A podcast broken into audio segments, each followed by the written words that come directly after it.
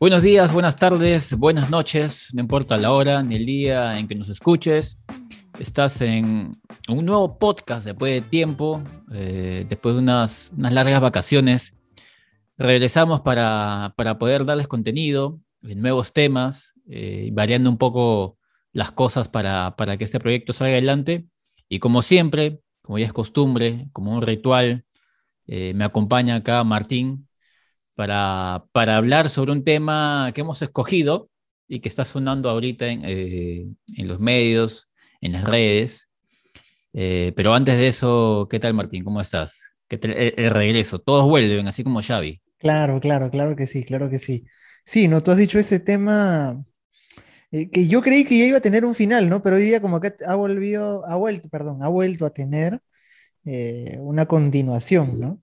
Yo creí que ya estaba cerrado ese tema, que nace desde una premisa, que justo partimos desde eso en este podcast, el bajo nivel del periodismo deportivo, ¿no? Uh-huh. Por ahí se abarca un poco este podcast que viene originado, bueno, y lo tomamos como excusa también, estos últimos hilos que salen de Twitter a partir de la entrevista al periodista Martín Lieberman, ¿no? Un periodista que trabajó por varios años en Fox Sports, bueno, ex Fox Sports, ¿no? Porque prácticamente ya ESPN es también dueño de este canal. Uh-huh. Y bueno, creo que también hay para darle por todos los lados, ¿no? Para darle una mirada por distintas partes, ¿no? No solo el hecho de discrepar si te parece la opinión o no, ¿no? Creo que hay bastantes aristas donde podemos agarrar este tema que sí, ¿no? Es parte de la tendencia hoy en día. Sí, creo que el tema del periodismo deportivo se ha hablado, siempre se ha criticado. Creo que uno de los momentos, donde el periodismo deportivo puede ser muy criticado es en el tema de las conferencias de prensa, ¿no? Con el tema de las preguntas. Y es ahí donde se expone esta profesión especializada, digamos, ¿ah? Porque es periodismo deportivo, el periodismo abarca muchas especialidades, puede ser periodismo económico, político, en fin, pero acá al menos en Perú sobresale el deportivo y en específico el del fútbol, ¿no? Acá en Perú el fútbol es el que da más dinero, más rentable, el más mediático además, y yo percibo así que es en las conferencias de prensa, sobre todo los de la selección, ¿no? Aquí en el Perú es un escenario donde te puedes volver famoso por tal vez una muy buena pregunta, cosa que ya no veo muy buenas preguntas, digamos. Siento que las preguntas ya se esperan, las respuestas también ya se esperan y no hay nada nuevo, ¿no? Pero es en este escenario donde algunos periodistas quieren hacerse más conocidos o lo lapidan, ¿no? Sí. Mira, yo iba a partir por un punto que creo que lo podemos dejar también un poco para poquito después, del hecho del periodismo, entre comillas, deportivo, ¿no? Porque, bueno, al final el periodismo creo que es uno solo. Uh-huh. Ya cada quien abarca sus temas, como tú lo has dicho, sea económico, deportivo, político, hay un largo etcétera. Pero ni siquiera se cumple ese rol, ¿no? Porque periodismo deportivo, vamos, que abarca los deportes, ¿no? Acá hacen periodismo futbolero, se podría decir, porque ajá, muchos de estos periodistas creo que solo saben de un deporte, y eso es, sería caer en un círculo que yo lo veo también un poco aburrido, ¿no? O sea, el fútbol, de hecho, que no es aburrido, pero, o sea, si es periodismo deportivo, hay gran cantidad de deportes, un repertorio pero muy grande. Y ahora yendo a lo de la conferencia de prensa, sí, si partes desde el concepto de que a las conferencias de prensa uno va principalmente a preguntar, a cuestionar, ¿no? Y como decía alguna vez en una entrevista también Fernando Rafael Leguizaperalta, ¿no? Como decía el gran Daniel Peredo, uh-huh, decía, veo que muchos de mis colegas van a las conferencias de prensa a opinar. Uh-huh. O sea, uno no va a la conferencia de prensa a opinar, ¿no? Y obviamente cuando van los periodistas a opinar, van muchos de esos casos a figurar, ¿no? Porque ¿qué necesidad hay de opinar, no? O sea, no es el fin principal llevar tu opinión. Y no solo opinar, porque van principalmente a hostigar porque a mucha gente le encanta o señala que un periodista es mermelero cuando no insulta, cuando no le lanza calificativos fuertes a un jugador y le dice que es malo, que es pésimo, que no sirve, que es un burro. Si no usa esos términos, es un mermelero. A veces ha llegado también a esos límites. Y claro que hay de todo, ¿no? Hay de todo, pero en las conferencias de prensa uno no va a opinar, a hacerle conversación o a darle la crítica o a darle un mensaje que te lo puede dar cualquier hincha, ¿no? Y de esos hay un montón y creo yo que no son tan acaloradas en este caso las discusiones porque también tienes de lado a un Ricardo Varega que al menos mantiene la cordura hasta en momentos complicados, ¿no? Pero con otros entrenadores creo que hoy en día hubiese sido un poquito más tediosa la cosa, ¿no? Imagínate nomás a un Marcariano o a un Reinoso con la prensa tan hostigante como lo es. Yo vería otra forma quizás, ¿no? Sí, yo creo que entre las preguntas que siempre habrán, pues será, no sé, ¿por qué el equipo no rindió en este partido? ¿Cómo viene tal jugador? ¿Cómo lo ve usted? ¿Ha conversado algo con Paolo Guerrero? Esas son las preguntas cliché, ¿no? De todas las conferencias y Gareca nunca te va a decir, ¿sabes qué? Paolo Guerrero me ha dicho que soy un fumón y que soy un argollero y que, o sea, nunca va a haber algo así, ¿no? Igual yo sé que la labor de quienes van es, o sea, son enviados por alguien superior y tú ya sabes qué va a decir, pero sí o sí tiene que decirlo porque necesitas la nota o la evidencia, ¿no? De que lo dijo. Pero yo digo esto en el caso de las conferencias, que es la escena donde se puede hacer un periodista deportivo famoso o lo pueden lapidar, porque tampoco es que yo vea, al menos en la TV peruana, e incluso en el escrito radial, no veo reportajes, super reportajes deportivos, o unas crónicas, ¿no? Sobre algún tema en particular del fútbol, sobre cómo, tal vez cómo está creciendo, o cómo, qué mal ha quedado parado tal vez la división de menores en el fútbol, de que estaba de para, no ha jugado, no veo una crónica o un detrás de todo eso. Por ahí tal vez sobre las mujeres, ¿no? Pero sabes que acá en el fútbol, justo ayer creo que jugó el equipo femenino de Alianza, ganó y ninguna portada, ¿no? Muy poco se ha hablado de eso. Sí. Pero sí, yo en particular digo sobre las conferencias porque yo al menos percibo que todos tienen la misma pregunta y Gareca termina diciendo ya he contestado esa pregunta, y casi como tú dices, todos salen a dar su opinión, ¿no? Sí, eso, o sea, acá en los lugares comunes es tal cual como hay un libro que se llama El ladrón de ideas, ¿no? Que tiene reflejado ahí en su portada Josep Guardiola, uh-huh, a cargo del autor Germán Castaños, que es un buen, un buen escritor, recomendado, la verdad que para los que puedan leer alguno de sus artículos o alguno de los mensajes que pueda manifestar en Twitter. Él dice, ¿no? Hay un discurso eterno a veces también en los periodistas y también en los futbolistas, ¿no? Como cuando el futbolista termina el partido, pierdes el partido y dices tenemos que seguir trabajando, exacto, o cosas así repetitivas, ¿no? Que uno dice, ¿por qué hoy no se pudo? Porque no lo dimos todo, pero tenemos que seguir entrenando, y repeticiones así, ¿no? O como la clásica pregunta del periodista cuando dice ¿cuáles son las sensaciones del partido? Uh-huh. La primera, automáticamente sale un jugador, ¿cuáles son las sensaciones? ¿No? O sea, ya caen en es la vieja confiable, ¿no? Sí.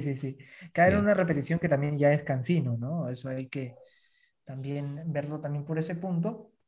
Y otro que justo también decías, el hecho de que reportajes no ves así nomás en el periodismo deportivo.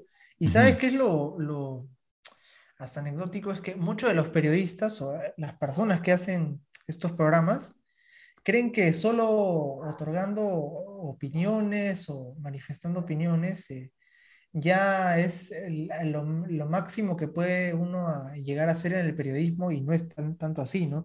Justo en otros podcasts también que hacíamos otros temas, también manifestaba yo una vez, creo que dije también, cuando estuvo Marcia también, Qué bueno que es una conversación todo esto, pero al fin y al cabo, la esencia del periodismo es como que estar en la calle, estar un poquito más en contacto con la sociedad, ¿no? En los reportajes, en las notas informativas. Creo yo, a mi percepción, ahí está la mayor esencia del periodismo, ¿no? Porque al final uno puede opinar y todas las personas pueden opinar, ¿no? Pero tú, reportajes de deporte acá en Perú, bien difícil, raro, ¿no? Difícil. O sea, contaditos.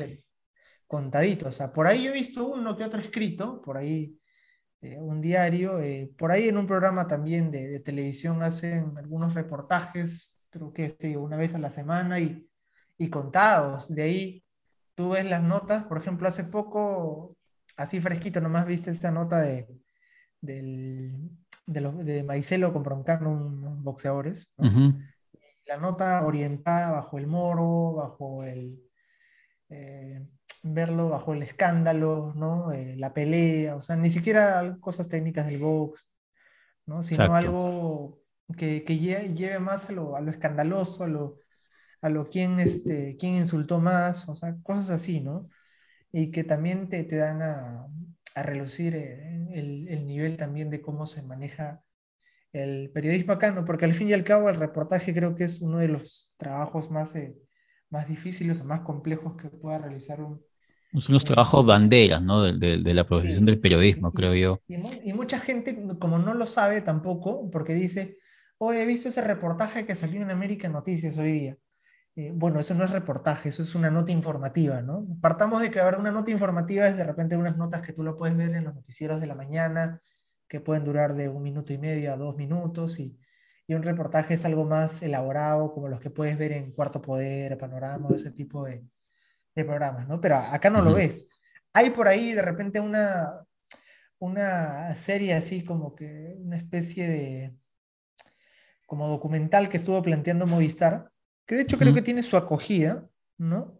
Pero muy, muy poco a lo que te puede ofrecer de repente algunos periodistas que denominan brutalidad al hecho de putearse, de gritarse unos a otros y lamentablemente eso vende más, ¿no? La gente que critica también que el nivel del periodismo es bajo, justamente consume también ese tipo de periodismo bajo y desprecia lo innovador, ¿no? Como te decía, ahí hubo grandes reportajes que ofrecía también la cadena de Movistar, ahora también la propuesta de Marca Claro en YouTube, ofreciéndolo gratuitamente todos los Juegos Olímpicos, era algo innovador, ¿no? para la época, y en Perú pocos lo vieron, ¿no? O sea, sí había un gran número de audiencia, pero era extranjero, ¿no? O sea, acá prácticamente nulo. O sea, nos quejamos, pero lo consumimos.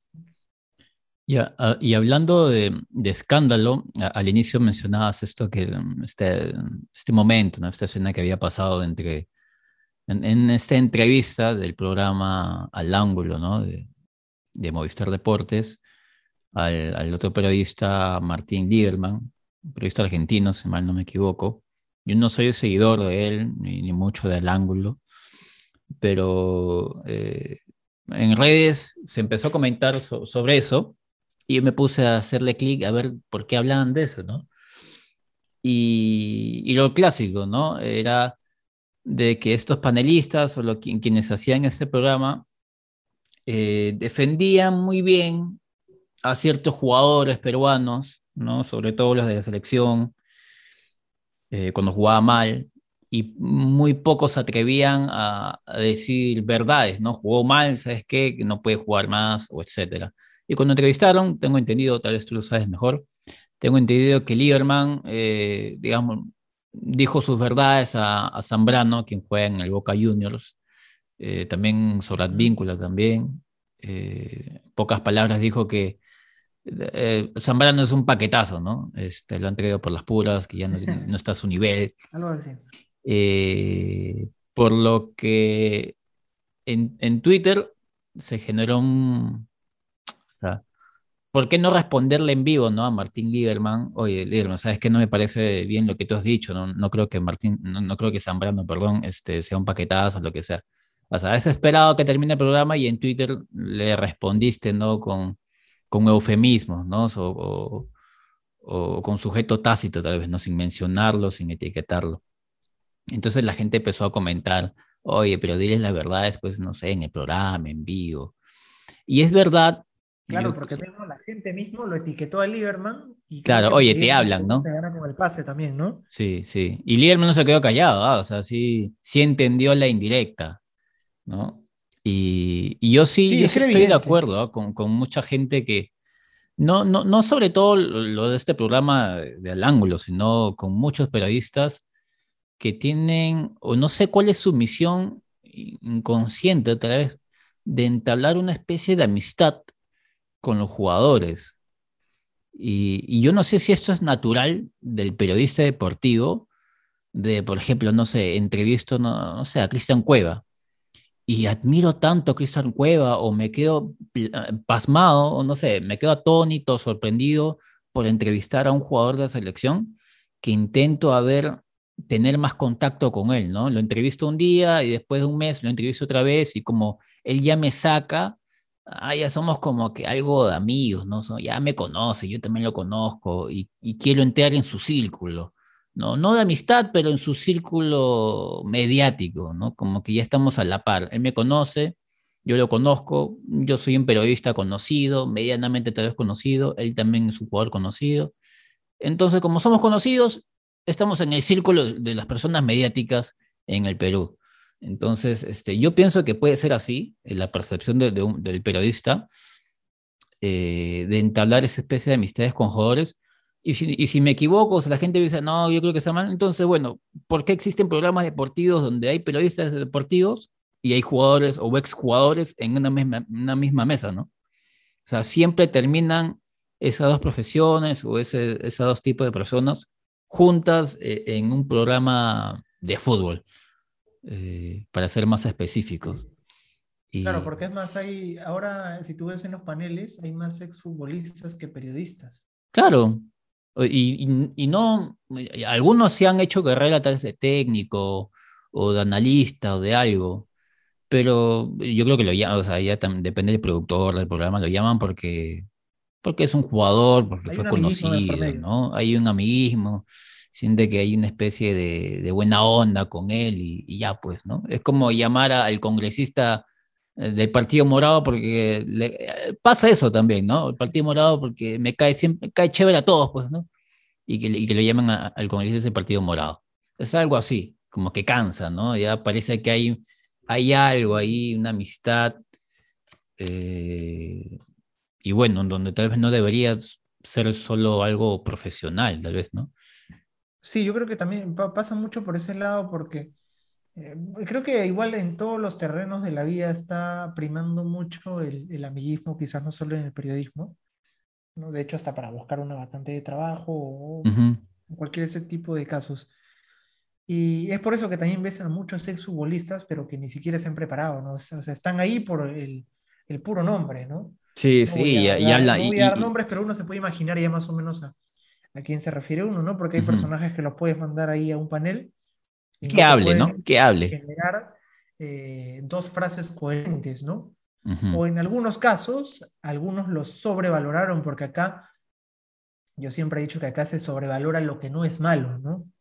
Uh-huh. Y cuando eso que no es malo tiene una recaída, ahí se le viene de nuevo encima, ¿no? La gente se te viene encima y ahí uno dice, no, pero ¿cómo puede estar? Pero por la gente mismo estuvo ahí, ¿no? Ya hay muchos casos así, no voy a mencionar así en el futbolistas, pero básicamente, por ejemplo, en este caso de que mencionaban que el periodista argentino termina respondiendo, y parte también porque, a ver, uno como periodista, si tienes la oportunidad de entrevistar, le preguntas en ese tiempo valioso que uno tiene, ¿no?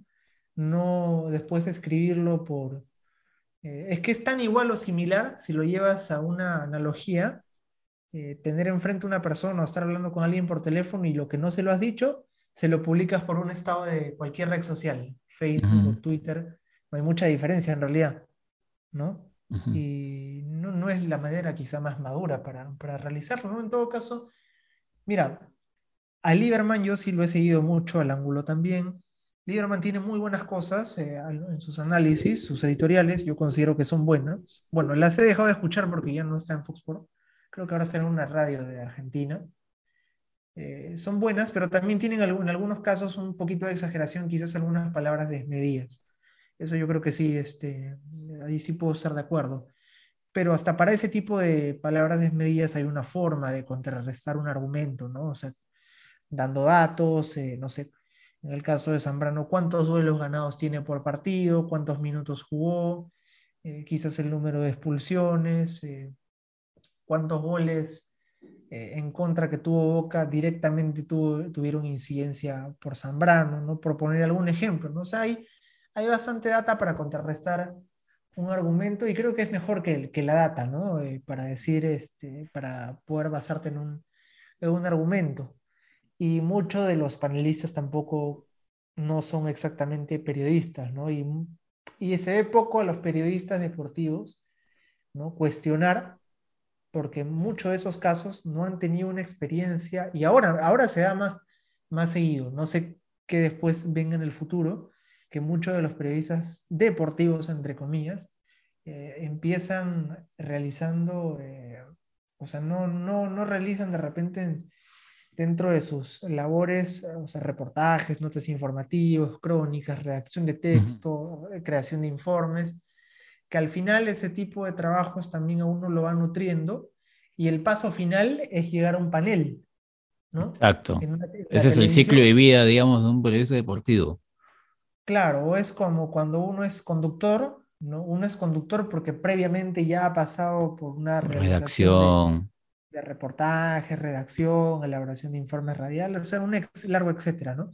Pero ahora parece que el ciclo se ha invertido, ¿no? Y por ahí también parte un poquito el error, ¿no? Porque al no haber tenido ese recorrido suficiente, ¿no? A veces uno entra más a tallar en la patería o en la alcahuetería, ¿no? Como cuando empezó esta entrevista diciéndole que seguimos mucho, nosotros estábamos de Perú, mucha franela, ¿no? Y es más, si uno se fija de repente en la forma en cómo el entrevistado, en este caso Lieberman, se dirigía, él tocó ese tema de Zambrano, pero como para hablarlo 1 minuto, 2 minutos, y ya, ¿no?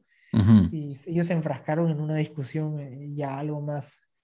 Quizá algo más personal, que creo que yo que tampoco merecía mucho tiempo. En todo caso, si vas a darle tanto tiempo, contrarréstalo con data, ¿no? A mí particularmente, yo ya lo he dicho desde mucho antes, ¿no? Yo creo que sí, está en debe todavía el rendimiento de los peruanos en Boca, ¿no? Pero como dije, acá también sobrevaloramos a veces lo que no es malo, ¿no? Y lo que no es malo no necesariamente tiene el grado de excelencia, ¿no?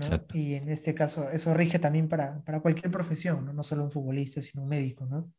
A veces decimos, él no es malo, pero el que no sea malo no lo hace excelente, no puede estar en un grado, en un nivel medio, por así ubicarlo, ¿no? Y pasa, creo yo, en cualquier ámbito de la vida, ¿no? Para eso también hay que cuestionar y hay que informarse y siempre conocer de todas maneras al entrevistado, ¿no? Sí. Uno tiene que saber a lo que se enfrenta. Sí, de todas maneras. Vamos a ir finalizando este podcast, gracias a las personas que nos han escuchado. Es un tema muy largo para conversar sobre periodismo deportivo, hay muchas historias, hay muchos momentos, hay muchas discusiones, hay muchas peleas, en fin, hay momentos épicos, ¿no? Del periodismo deportivo, así que, como dicen acá en el Perú, nunca te vas a aburrir, ¿no? Y el periodismo deportivo tiene muchos momentos icónicos que nos enorgullecen, entre comillas. Así que gracias por escuchar este podcast después de tiempo. Vamos a estar subiendo o grabando más temas con el pasar de las semanas. Suscríbete a nuestro canal de YouTube, suscríbete también, síguenos en Spotify, síguenos también en Instagram. Vamos a subir contenido ahí también. Y los reportajes poco a poco vamos a ir retomándolos para que haya diversidad de contenido también para las personas. ¿Algo más que quieras agregar, Martín? Sí, yo para cerrar, no sé si con una frase o de repente el término cabe ahí. Hay que romper también un poquito ese mito de que a veces un periodista deportivo no puede hacer cualquier cobertura social o algo por el estilo, ¿no? A veces dice, oye, ¿qué es ese periodista de fútbol ahí en tema social?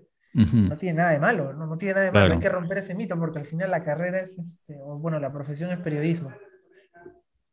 Claro, sí, muy importante lo que dicen, ¿no? Hay que ser, no recuerdo cuál es la palabra, pero hay que ser multifacético, ¿no? En el mundo del periodismo hay que estar preparados para todo. No sé, tal vez te toca cubrir la previa, no sé, de un Perú-Brasil y justo en ese momento, no sé, hay una protesta de un grupo político, qué sé yo, ¿no? Entonces tiene que estar preparado con conocimientos básicos tal vez de lo que se pueda... suscitar en ese momento, ¿no? Igual gracias por escucharnos en este podcast. Síguenos y pronto vamos a estar subiendo más contenido. Gracias y cuídense, sigan protegiéndose del COVID.